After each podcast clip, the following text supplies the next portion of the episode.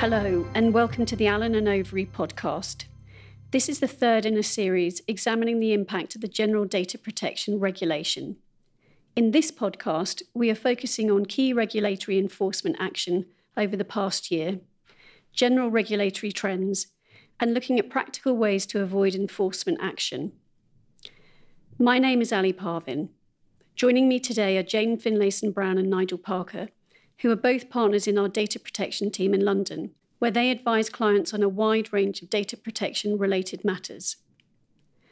I'm also delighted that we are joined by David Smith, a special advisor to Allen and Overy, and formerly the Deputy Data Protection Commissioner at the UK's Information Commissioner's Office, where David also participated in the Article 29 Working Party now the European Data Protection Board.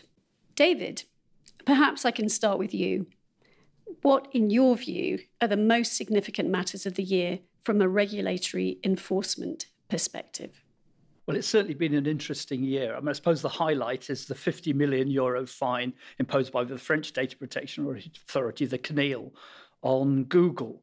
Uh, but actually, for actions under the GDPR, under the new legal regime, apart from that, we haven't seen a huge amount because these investigations take time for data protection authorities and they have to have a proper investigation and go through due process. Uh, what we've seen, I suppose, suggests that your fines around Europe uh, pretty much in line with what we might have expected from the ICO before, perhaps going a bit higher. Uh, one of the biggest was in Portugal for what around about 400,000 uh, euros. That was to do with a lack of security, a serious lack of security in a hospital. In Poland, there's been a fine of around 220,000, Denmark, 120,000. Uh, others, Austria, Germany, have actually been much lower. Uh, so no great surprises, uh, but I think you know, we're we're interesting times are ahead. Uh, these investigations, which have been going on, some of them at least are coming close to a conclusion. Elizabeth Denham, the, the UK commissioner, uh, said recently that there are a couple of large cases in the pipeline within you know, a matter of weeks. Uh, and perhaps a little worryingly, she said, we need to enforce strongly and firmly if there's any misuse of data. So there might be something big coming. And Ireland, which has a, a leading role with supervising big tech companies, has 18 large scale investigations uh, underway. And if we look further afield, the, the Federal Trade Commission uh, has said, well, not, they haven't said it, but there's been speculation, widespread speculation, that record fines are on the way from the Federal Trade Commission in the United States. Uh, just perhaps remembering that all the attention's on fines, but it isn't just fines. And we've seen a little bit of other action. Uh, very recently, the ICO has enforced against HMRC, the, the, the, tax authority, requiring them to delete biometric data which they obtain for voice authentication. So this idea you can require deletion or stopping processing it, it is, it, it is a real one. Um, and it's also just perhaps worth mentioning that of course, we haven't had many GDPR cases, but a lot of pre GDPR cases are still flowing through the system. So, certainly from the ICO, we've seen We've seen fines at the maximum, the, the old maximum of half a million pounds, which was higher than was ever imposed before. There's Facebook, there's Equifax, which I'm sure we, we you you'll want to come back on, uh, Uber, um, and some marketing ones where the ICO found Bounty UK uh, £400,000. So, a very big fine for collecting and sharing information on mothers and their, their children, uh, membership information, and basically sharing it for marketing. So, yeah, getting tougher, getting tougher all the time. Thank you. So, Jane, in your view, what would be the most significant matters of the year? Yes, so I think that I would like to actually just pick up on David's point about Equifax, which was a really interesting case. It's one of the ones where the top level fine was handed out, £500,000. Um, it was under the old regime, um, and it really illustrated, I think, one of the significant changes um, which we have anticipated um, taking place for some time, but it's interesting to see it in practice. namely that um, the authorities are now looking much more at systematically how a company complies with data protection requirements, not just um, the failure to put in place sufficient organizational and technical measures in relation to a data breach. So, um, in Equifax's case, um, the authorities looked not only at the breach itself, they considered where the data was located, which was in the United States. They considered the facts around the data breach, the fact that it had been identified um, by the US authorities and communicated to Equifax in advance of the attack, the period during which the attack occurred the fact that unfortunately some data which belonged to the UK um, organization had not been migrated as had been expected from the US back to the UK and therefore had remained in the US in a sort of slightly unauthorized manner. I'm sure that was simply an oversight on the part of the company, and we, we know and can sympathize as to how difficult it is to ensure that you've stripped and migrated every element of data. But that in turn led to the ICO determining that data minimization hadn't been observed, that there was no purpose for keeping that data in the US, and accordingly, that the purpose limitation principle had also been violated. Um, and they in turn then led to um, a sort of breach of data protection principle one, you know, that there was no fair and lawful basis for maintaining the data and data protection principle two. So, not just the traditional mechanism for fining, i.e., looking at failure to put in place sufficient security controls.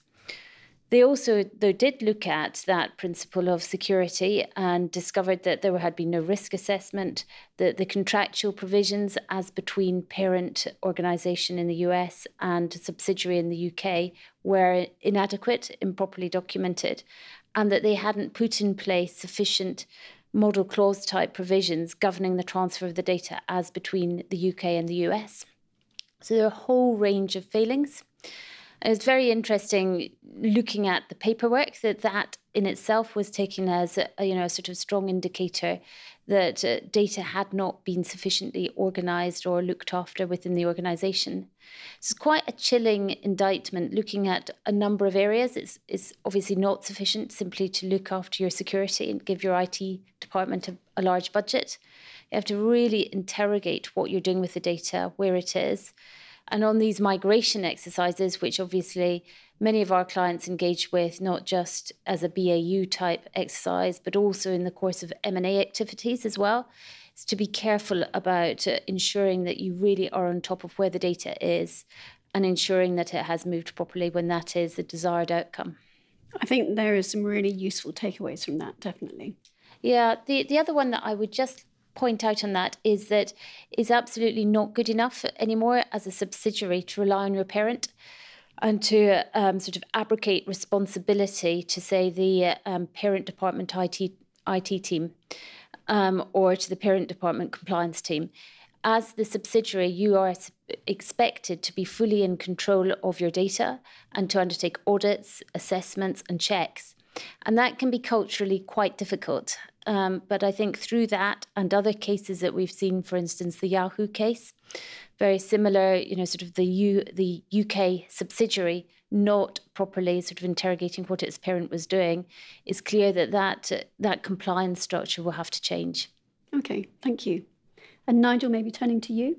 Sure. I mean, just picking up on what Jane said, I think it's it's there's a real tension in organisations, isn't there? Because large companies in in lots of jurisdictions often they're trying to centralise functions like information security, um, but also other functions. And in their efforts to centralise, there, there often will be a, a central point of control in in head office, and it's a real challenge for head office in that in that case to roll out a program uh, that meets the requirements of all of its subsidiaries. So it, I think it it makes that challenge all the harder to reconcile, you know, accommodating requirements for the subsidiaries while also trying to roll something out that's consistent and, and works everywhere.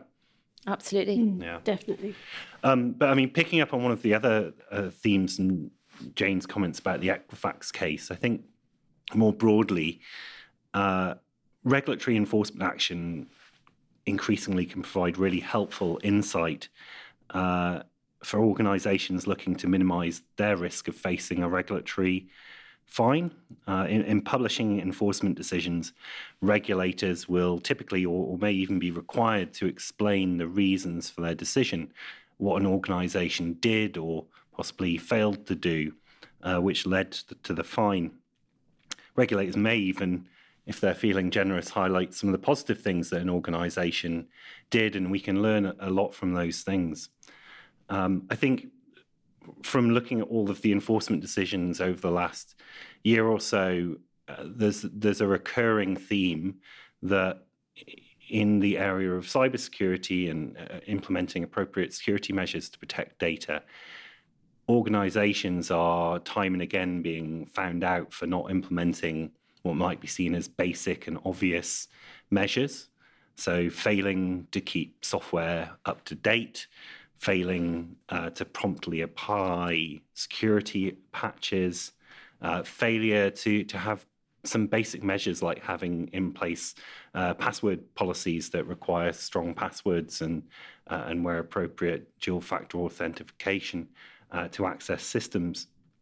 And you know, in, in, a way, organisations are making the, the job of the regulators, uh, you know, perhaps too easy. Um, uh, in that case, if there is an incident, regardless of what the cause of the incident was, if a regulator comes in and finds these basic failings, it's going to be going to be hard to de- defend. Um, I think the, the interesting point about this for a lawyer, though, obviously, as a lawyer, you don't want to you know, go around dictating how an organization should keep information secure. That that's for others to to really determine. But the role of the lawyer in making sure all of this happens is in writing and working with the compliance teams to implement policies around this. It's around uh, internal audit and ensuring those functions are carried out effectively and the findings are properly implemented. Uh, on transactions, it's about asking the right questions about a company that might be uh, uh, about to be acquired and integrated into your business to make sure through due diligence you're picking up issues, flushing them out, getting appropriate warranty protection. Um, it's about when you enter into agreements with third parties, suppliers, um, making sure you do the right due diligence, ask the right questions, implement the right contractual clauses. So there's a whole range of things that the lawyer can do to make sure that these basic hygiene measures are, are delivered. Yeah, and it's interesting what you say, Nigel, about you know, regulators exposing their working, their thinking.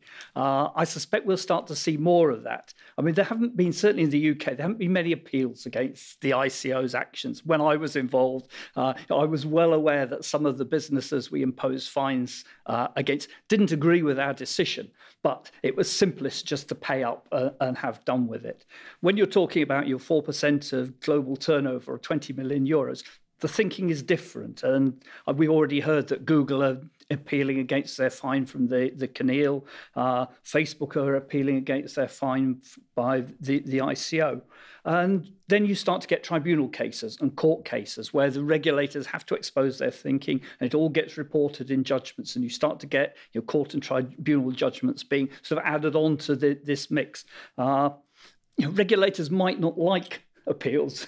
They're a nuisance. People are, are, challenging, but actually, it's good to see some of this exposed and tested in court. And if you're a regulator, actually, it's great when the court or tribunal uh, uh, backs you up. And if they don't, well, quite rightly, it makes you go back and perhaps think again, be a bit more careful in the future, uh, adjust your way of working.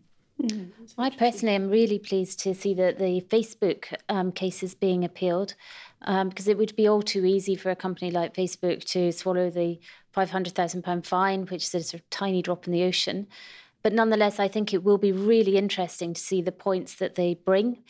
Um, and to really interrogate some of the issues um, in that judgment, which I felt personally were, were quite harsh. I don't know, David, if you think um, that there was a degree of we need to see that judgment in the context of the sort of political environment in which the facts played out. I think you're, you're absolutely right, Jane. I mean, I don't want to sort of accuse the, the regulator of being political, but this is a political environment. Uh, there was a parliamentary inquiry about Facebook. Unusually, the commissioner published the preliminary notice, which is the notice on which, you know, in this case, Facebook can come back with it, its representations before the final decision is made.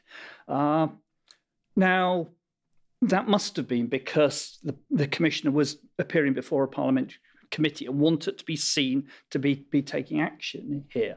Uh, I don't know what the outcome will be, but there must be some risk of challenge that actually you're depart you're certainly departing from your usual process, and whether you're departing from due process and fairness. Uh, if you've published it, it's hard to go back when you receive the representations. We shall see. Look, watch this with interest, as you say. Yeah, definitely. I mean, I suppose while we're talking about the regulators, maybe we can have a look at sort of regulatory trends that we've seen over the past year. So I don't know, uh, Jane, perhaps, have you got any thoughts on that? Are there trends that you've noticed emerging?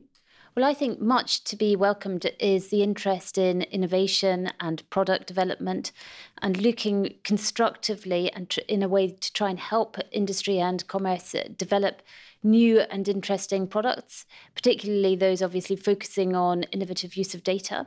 So the regulatory sandbox, the applications for which um, are sort of probably trickling in now, um, that I think will be very interesting for companies to to look at and to participate in. Um, the FCA, of course, has done this in the financial space for a, a little bit longer. And I think that has been a helpful resource for many companies who are operating in more in the financial services sector. Um, so I think that will be great to see that interaction between regulator and uh, you know innovative companies. Interesting. Yes, definitely. And Nigel, have you got any views or thoughts? Um, I've been really interested to to look over the last year or two at what the regulators have been saying about what their priorities are, and I've I've seen clients increasingly take an interest in that. Every regulator, of course, only has limited resources and has to decide what to focus on. And I think we're seeing the focus evolve somewhat. They're they're pushing into some areas they they perhaps haven't before. Um, thinking about some of the new concepts under GDPR, like privacy by design and data protection impact assessments. Um, and so it's really helpful for organizations that have um, perhaps put in place new programs or enhanced data protection programs uh, to, to anticipate where the regulators might be might be most interested to see that they've they've made progress. Yeah, absolutely. Um, you know, obviously, there's there's everyone will observe that technology companies, in particular, r- remain under the regulator's spotlight. But I think you do need to to look beyond that because once you get past the headlines about big tech companies, there is an awful lot of other regulator activity going on um, which perhaps, although not headline grabbing, can be just as significant if you're impacted by it in your particular business area. Okay. And David, I mean, as an ex regulator yourself, what trends are you seeing? I mean, I, I, think you know Nigel's covered some of it, and it links into this this trend around. I mean, Elizabeth Denham has described it as concentrating on the fairness requirement in the law. You've got to be fair to individuals. You've got to be open and transparent. And if you're relying on consent as your basis for processing, that's got to be absolutely you know, GDPR compliant. People have got to have all the information uh, uh, uh, and a genuine free choice. And we've seen, I mean, the, you know, the big fine from the CNIL against Google was around around ads personalization and a lack of transparency and Google relying on consent and it not being proper consent. Uh, the fines in the UK, Bounty UK, and, and Emma's Diary were all around marketing information, passing on information when you know, people didn't know that it was going to be passed on, whether it's the new technology, as Nigel was talking about, uh, around ad tech, or whether it's more traditional, you know, old style data broking and, and selling on lists. It's all that that I, I, I, think the intention is, is going to be on. If you look Ireland, uh, just recently, the Irish authorities said they were uh, launching, I think they call it a statutory inquiry un, under their law, into Quantcast uh, around processing and aggregating information for targeted marketing. So forgive me, if I was in the ad tech business, and particularly if I was one of those, you know, they're not in the front line, you know, processing behind the scenes, if you like, I'd be looking very, very carefully uh, at, at GDPR compliance and how you know, what my basis for processing is, whether I've got consent, and uh, yeah, how open I am. How do I get my, how do, how is my privacy notice information uh, delivered uh, uh, uh, to individuals? So I think that's very much the area that there's going to be attention on. So, in conclusion, if each of you were to give a suggestion in terms of how to avoid being in the firing line for enforcement action, what would that suggestion be?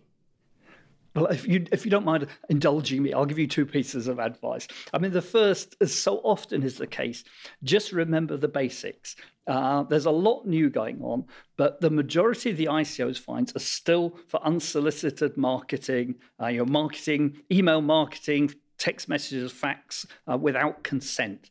Uh, so be careful because they're not just rogues are getting fined this. Reputable companies are, uh, are, are, tripping up. And the ICO is, is hot on this. There's no room for forgiveness.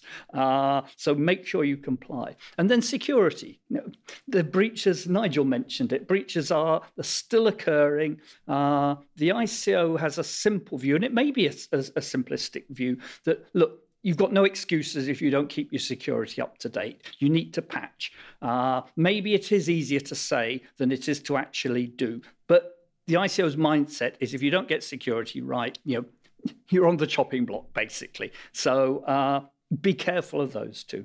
Then the, the other point that I, I, I stress is around uh, the need to have proper data governance within your business, sound data governance, as the as Elizabeth Denham has said, uh, and accountability, so that if something does go wrong, you can point and say, "This was just a one-off. This was a mistake. We've got these processes, we've got these procedures, we've got this system in place to demonstrate that we take our privacy and data protection responsibilities seriously." Uh, that's absolutely the key. Okay, thank you. And Jane, perhaps we can turn to you. Sure. Um, well, just slightly different point. Looking at um, one of the issues I highlighted earlier, i.e., the the sort of emphasis on innovation and new products and development. I think there is really important to be very transparent and clear in about the way in which data is being used, and I think there's an increasing emphasis on fairness, not just under data protection terms, but also looking at other legislation like the unfair terms in consumer contracts legislation, which has similar echoes to data protection requirements in that data the way in which those terms are communicated has to be extremely plain English, accessible, and no legalese. So really sort of holding oneself to a high standard in terms of the um, comprehensibility of the information that you put out about your products, I think is very important. And that goes some way to this whole issue of trust, of being clear with people about why you're using the data, what you're using it for, how much you retain, etc., and really trying hard to um, discharge those as, as responsibly as you can. Okay, thank you. Nigel. Uh, I, I think one of the key areas where we've seen an up tick in inquiries and work over the last year has been in relation to data breach reporting. No, no surprise there. We all we all saw that coming.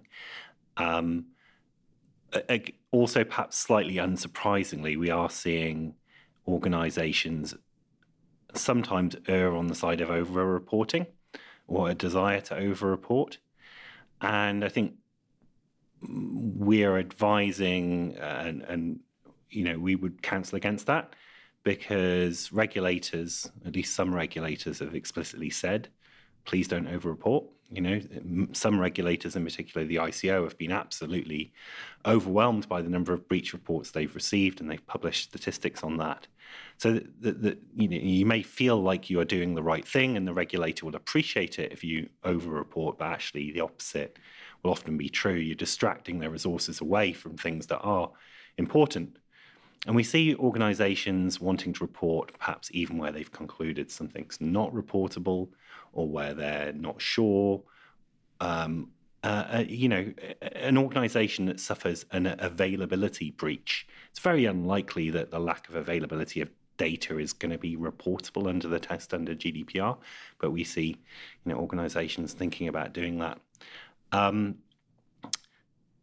interestingly, I've also seen quite a few examples now of organizations interpreting the term personal data breach wrongly, frankly, and interpreting it as a breach of data protection laws.